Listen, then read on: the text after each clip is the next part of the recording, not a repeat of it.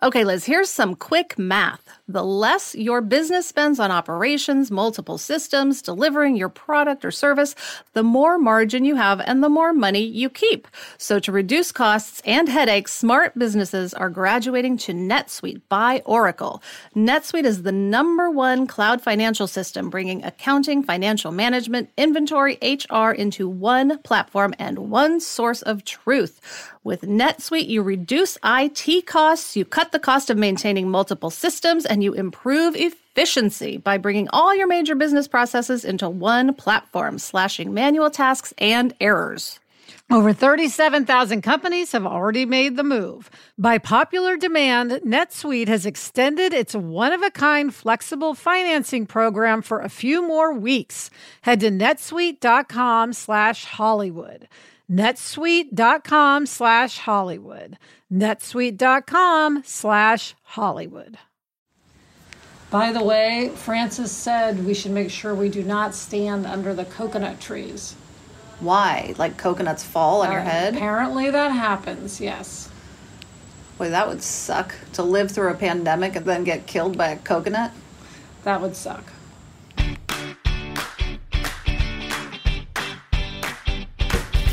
Hi, and welcome to Happier in Hollywood, the podcast about how to be happier, healthier, saner, more creative, more successful, and more productive in a backbiting, superficial, chaotic, unpredictable, fundamentally insane world. I'm Liz Kraft, a TV writer and producer living for the moment in Puerto Rico, and with me is my high school friend and writing partner, Sarah. That's me, Sarah Fain. On this podcast, we talk about being writers in Hollywood, how we balance a career and friendship, and how to survive the war of attrition that is life in Los Angeles. In today's episode, we're going to talk about location, location, location. Then in the mailroom, we answer a question from a listener who's been close to getting staffed several times, but it just hasn't happened. In take two, we revisit the subject of awfulizing. We are excellent awfulizers, and we have caught ourselves doing it a few times lately. Finally, this week's Hollywood hack will help you prepare for summer. But first, speaking of location, location, location, Sarah, we have an update on your moving process. What is happening? Okay, so Victoria, who is my real estate agent and my friend, sent me pictures a few days ago of my house completely packed up, just everything in boxes. And I believe now everything is in storage somewhere. I don't even know where. I'm just like in the let go and let God. That's like, as a non-religious person, whatever that looks like, that's what I'm doing. So yeah, I my stuff is out of my house and it will go on the market in the next month or so. Wow. It's crazy. I was saying to you, Sarah, because the other day you needed to order something from Amazon and you asked if you should make the resort your default address. And I was like, well, you don't have another address right now to be the default. So This is your home for the time being. Yes, no complaints. Yeah. Okay, well, you will keep us posted on that, I'm sure, step by step. Indeed. Sarah, it's time for From the Treadmill to Sub, where we talk about what's most pressing in our work psyches. And this week, it's location, location, location. Obviously, we are on location at a pretty fabulous place. Yes, our location right now is a resort in Rio Grande, Puerto Rico, and Violet is like the Eloise of the resort, living literally on the beach. But it made us think, particularly because we were in a meeting, you know, the endless Zoom meetings with all the people in little squares on your computer screen. And all the backgrounds were, you know, walls and bookshelves and whatever. But our background was this big glass door, and then the beach, and then the ocean with the palm trees and sunset. It looked like a virtual background. No, some people thought it was a virtual background. It's that postcard perfect. Yes. And it got us to thinking that, you know, we are probably in the most intense period of work, I would say, of our entire career. Yeah. By a lot. And we were thinking that even though that's the case, the location does make a difference. Now, for us, it's pretty dramatic. We are in a tropical location. We are sitting on patios on the beach working with tropical breezes blowing. And we say to each other, this is hell, but it's tropical hell. And that makes it somewhat enjoyable. But it got us to thinking that if you have something to do that you don't want to do, changing your location, again, not as dramatic as going to Puerto Rico, but even just where you're sitting in your house can make a difference in how you feel about what you're doing. Absolutely. And I thought about this too, because when I was in Minnesota, I had a really lovely view from my treadmill desk. It was of the lake, and sometimes it was water, and sometimes it was ice, and I got to watch the trees change. And at home, my treadmill desk is facing a wall and a whiteboard, which sometimes has fun stuff on it and sometimes is just like scribbles and notes. And I thought, it really makes a difference sort of mentally when I'm just looking at a wall versus when I'm looking at a pretty landscape. Right. You wanted to be on the treadmill. You were on it constantly. Oh, yeah. Yeah. I was walking 20,000 steps a day. I almost said miles. 20,000 steps a day all the time. And then, but it doesn't have to be real nature is the thing. Because Sheila, my trainer at the Strength Code in Los Angeles, she, you know, when people started doing virtual training instead of going into gyms, she set up a training room in her apartment with a beautiful picture in the background that made her feel close to the beach and made me feel when I was training with her, like I was close to the beach. Like these are things that we can fake for our brains to make ourselves feel like we're getting a wider vista or a more beautiful view. Or just a more comfortable, pleasant place to sit. Like I know for me, like say we have to write at night. This is back in Encino. If I'm sitting by our fire pit in the backyard writing at 11 p.m., then I feel like I'm living the romantic life of a writer versus sitting at a desk writing under, you know, an overhead light. Right. And just here in Puerto Rico, we're working from the moment we wake up until we go to bed very late at night. And usually what we do is after Violet goes to sleep, we sit on my patio. And it's so, I mean, it's very stressful just with everything going on. But if we're going to be experiencing this level of stress and time pressure, that's where I want to be doing it. It's much nicer to be doing it on a patio with an ocean breeze. It sure is. Even Sarah, I will say, just to make this point again, like the first week we were here, we were in Old San Juan, which is really cool. It's an awesome place. But if you have to sit and work, it's just there isn't the expanse of space and light and breeze that there is out by the beach. And we have found ourselves enjoying the process much more with the breeze. Yeah. And it's interesting because we know so many writers who, if they really have to write something very fast on a deadline, will go and rent a hotel room somewhere, often in Santa Monica, just for this reason. One, for privacy and to be able to focus, but also because it really makes a difference in your mental state. You know, people talk about flow and achieving flow in their work. I think it's a lot easier to achieve flow when you don't have location distractions. Yes. So think about your location. I would love to hear from people what location you feel good in if you have to get something done, like do you go sit in a favorite chair or do you go to a restaurant or a coffee shop? Like what kind of locations make you more productive and happier while being productive, which is, I think, for us, the key thing that we're trying to achieve right now. Next up, we have a listener question from a listener who has a question about changing lanes. But first, this break.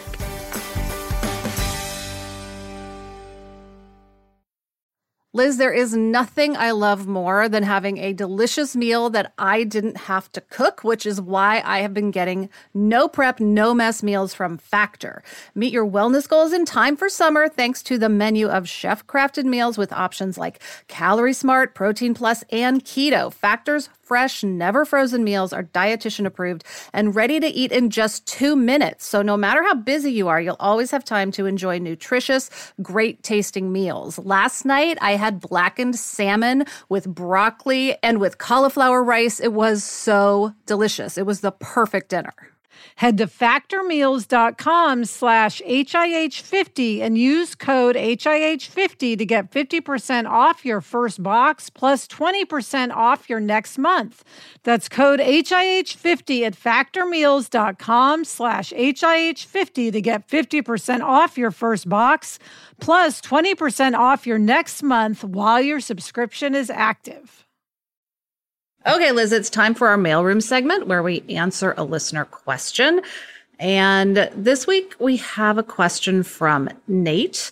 He wrote, I've been seeing all the pictures on Instagram and you look like you're having a blast in Puerto Rico, albeit a busy time, no doubt. I'll just say, Nate, we are having, I wouldn't call it a blast. I think Violet's having a blast. We're muddling along. Anyway, back to Nate. He said, I'm writing in to ask for some advice as a writer who is struggling to be staffed. As I know you're aware, we are approaching the height of staffing season. I have been up for staffing for the last 4 years, and I'm frustrated to the point of tears. I am always so close and never get the job. Something my manager and a mentor of mine noted is that all of my writer's room assistant experience is in hour-long rooms, but I am mostly a half-hour comedy writer. So my question, how much do showrunners take this into consideration and how can I bridge this gap? Even getting a half-hour job as a writer's assistant is difficult because of the corner I've been painted into. I took my past assistant jobs to get experience in a writer's room and to get a job, period. I didn't have the luxury of waiting for the right kind of show to take me. So how do I get on the right kind of show? I feel like I have ample experience at this point, but do I need to experience a half-hour room before being staffed? Nate, that's a great question. It is. And we were sort of pondering this question and we had a few thoughts. One, we thought maybe you should just try to get staffed on an hour-long show since that's where your experience is. Because it really is true. We always tell people who ask us, well, I want to write half hour, an hour. We're like, pick one because it's very hard to go back and forth. But I do think there are a lot of funnier hour shows. And if you got into that, you could then transition into half hour once you had more credits. And a job, it's hard to get any job. So it's like you have to go for whatever's most in your grasp. Yeah, because it's really all about, especially at the lower levels, it's not all about, but it's certainly partially about relationships.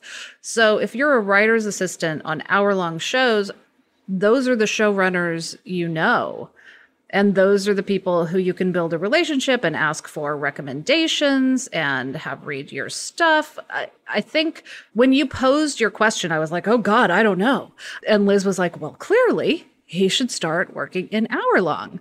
And I was like, yes, of course, because, I mean, it makes perfect sense. That's where your relationships are. And there are a lot of shows that are crossover from comedy and drama. And it's true that it's hard to go back and forth, but I do think it's easier now because so many shows tread the line of comedy and drama. The other thing I would say, if along the way you want to try to get a writer's assistant job in a half-hour room, is really ask the showrunners you know if they can recommend you to friends they may know who have half-hour rooms. For instance, our former assistant, Tony, wanted to be a comedy writer, but he was working with us, which really wasn't that helpful to him. But we knew what an amazing assistant he is or was. He hasn't been an assistant for a long time.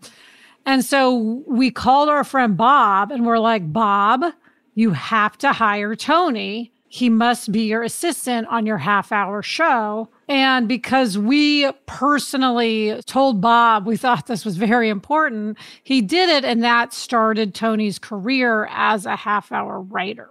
And it comes down again to these relationships. So I do think if you get a resume, if I'm looking for a writer's assistant and I get their resume and they've had all half-hour rooms, that's just not going to be the first person I interview without someone really going to bat for them, because we're going to be like, well, why are they even applying for this job? Because they're a half-hour writer. We want our writers in the room. So the whole half-hour, hour thing, I think it does matter to people, but it can be overcome with the help of your relationships. Yeah. And the other thing I'll say, Nate, is you're thinking about it the right way. You're clearly very focused and ambitious and driven. And if you're getting close, one of these days you'll get there. Like, it's the Jenna Fisher thing of you have to get, I can't remember exactly the number, but 40 no's to get one yes. It's kind of the same thing in writing as it is in acting. So just log all of your no's up to one step closer to your yes. It is frustrating, and we feel your pain. Okay, Sarah, it is time for take two, in which we revisit a topic that we've discussed often because we've gotten so much listener response that we want to share it. But today it's because you and I need to talk about it for our own selves. And we know that it usually is a topic that resonates with others when we bring it up to them. So we thought it would be useful to discuss awfulizing once again. Yes. So for those who aren't familiar with awfulizing, it is what it sounds like. It's when you spin something into something awful and you let your brain just turn into a vat of horrible notions and ideas that torture you and do it totally unnecessarily. Like, that's the key to awfulizing, is that it's just so premature. It's like you do this when you should just be like chilling out and waiting to see what the real thing is. Yes. And we are in a state where we are constantly waiting for notes of one sort or another. And so we always have a call or an email or a Zoom on the horizon that we can talk about and wonder what it's going to be if we want to. And us being us, we do that a lot. And we found ourselves the other night, we're like, okay, we need to discuss episode 106. Let's go have a nice dinner and talk about it over an early dinner, because we had finished something and it was a good time for us to go sit and have dinner. And we went to this place at the resort that's like, I am one of these people that loves Benihana. It's like my favorite restaurant. And they have a Benihana-type place at the resort. Yes, and it was so early, we were literally the only people there. Yes. Which was perfect. In the whole restaurant. Yeah. And so we sat down, we got our Diet Cokes, we ordered our prawns, and then while the chef was splicing and dicing and chopping and doing all of the tricks in front of us, we found out we were going to have a notes call or a call. We were going to have a call. It was just a call. A call. We didn't know what the call was. And we just set about, Sarah, awfulizing about what that call might be. Yes. It was like, oh, clearly the network doesn't like this story area. Oh, no, it must be someone has an issue with this actor. No, I mean, every single thing that we could come up with that was bad, we came up with. And we spun it into like just awfulizing for the entire dinner. And we did not enjoy our dinner. One, we didn't enjoy our dinner at all. And it was like the first time we've had like an actual good dinner. And two, we did not accomplish what we needed to accomplish at the dinner, which was the whole purpose of going there. Yes, we did not talk about 106. We simply just spun theory after theory about what this call was going to be and what horrible thing we were going to hear and what were we going to do if it's this thing and what if it's that thing, then what are we going to do? And I was like shoveling the food in so fast because I was just like, I want to get out of this restaurant and back to the room so we can prepare for this call. Of course, there was nothing to do to prepare. Right. Except just click on Zoom. And then, of course, we had it, and it wasn't anything terrible. Nothing. It was just like reviewing delivery dates or something. I mean, it's just so basic. And by the way, Sarah, can I just tell you what is so sad? Like, I don't even remember the call. I mean, it was that insignificant. It was a call that needed to happen, but it was not a call that we needed to give a minute of thought to before it happened. No, not even a minute. So it was just our reminder to ourselves. It's one of those, we talk about these often, sadly, one of those lessons that we constantly need to relearn. Yes. There are those lessons, like writing is rewriting, another lesson that needs to be constantly learned. The end of Act 1 should be the end of the teaser, another lesson we constantly relearn. And this one is don't awfulize. Yeah, there's just nothing to gain from awfulizing. So the key also is recognizing it when you're doing it. And then stopping it. Stopping it is very hard, but really do try because life is too short. Yes. The awful thing, if it's going to happen, it's going to happen. Whether or not you worry about it for half an hour beforehand. True. All right. No more awfulizing, Liz. No more. Coming up, we have a Hollywood hack that will help you get ready for summer. But first, this break.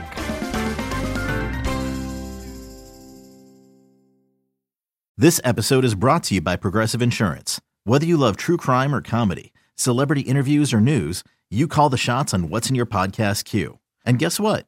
Now you can call them on your auto insurance too with the Name Your Price tool from Progressive. It works just the way it sounds. You tell Progressive how much you want to pay for car insurance, and they'll show you coverage options that fit your budget. Get your quote today at Progressive.com to join the over 28 million drivers who trust Progressive. Progressive Casualty Insurance Company and Affiliates. Price and coverage match limited by state law. Okay, Sarah, it is time for this week's Hollywood hack. This is a hack that is coming out of our being in Puerto Rico, and it is the wonderful discovery of Birkenstock Essentials Unisex Arizona Ava Sandals. Do you want to explain? Yes. So you have these. Our writer's assistant, Kyra, has these. Our number two, Adria, has a different Birkenstock that is waterproof. But they are these really cool waterproof Birkenstocks. We see them on almost every pair of women's feet walking around this resort. Yes. Waterproof Birkenstocks. They come in so many awesome colors. So like I have slate gray. They come in white. They come in black. They come in orange. You just ordered orange ones. Yes, I'm so excited. They come in yellow, red. I mean, so many colors, and they're super comfortable. They're only like $45, so much cheaper than normal Birkenstocks. And they're just stylish looking. Yes. Is the other one, the one that Adria has, is that called the Unisex Barbados Ava Sandal? Yes, it is. Okay. Well, definitely check them both out. If you're looking for waterproof summer shoes, these are the way to go. And what's great is there lots of places carry them. So if you can't find your size in one place, look another. Just a little tip. And that's it for this episode of Happier in Hollywood. We love to hear from you. Email us or send us a voice memo to happierinhollywood@gmail.com. Thanks for listening, and please subscribe if you haven't already. Thank you to our executive producer, the amazing Chuck Reed. Thanks to everyone at Sancola Sound. You can follow them on Instagram at Sancola Sound. Thanks to everyone at Cadence 13. And as always, thank you to Gretchen Rubin. Happier in Hollywood is part of the Onward Project. Check out the other Onward Project podcasts, Happier with Gretchen Rubin, Side Hustle School, and Do the Thing from Whole30's Melissa Urban. And check out the newest Onward Project podcast, Everything Happens with Kate Bowler. Get in touch. I'm on Instagram at Liz Craft, and Sarah is at S Fain. We also have a Facebook group. Search for Happier in Hollywood on Facebook to join the conversation. Until next week, I'm Sarah Fain. And I'm Liz Craft. Thanks for joining us. It's a fun job. And we enjoy it.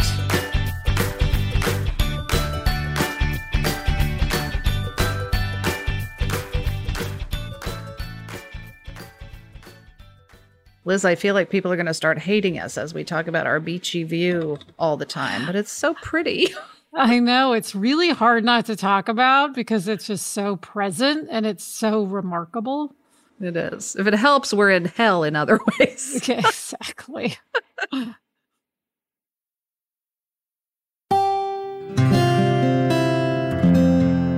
From the Onward Project.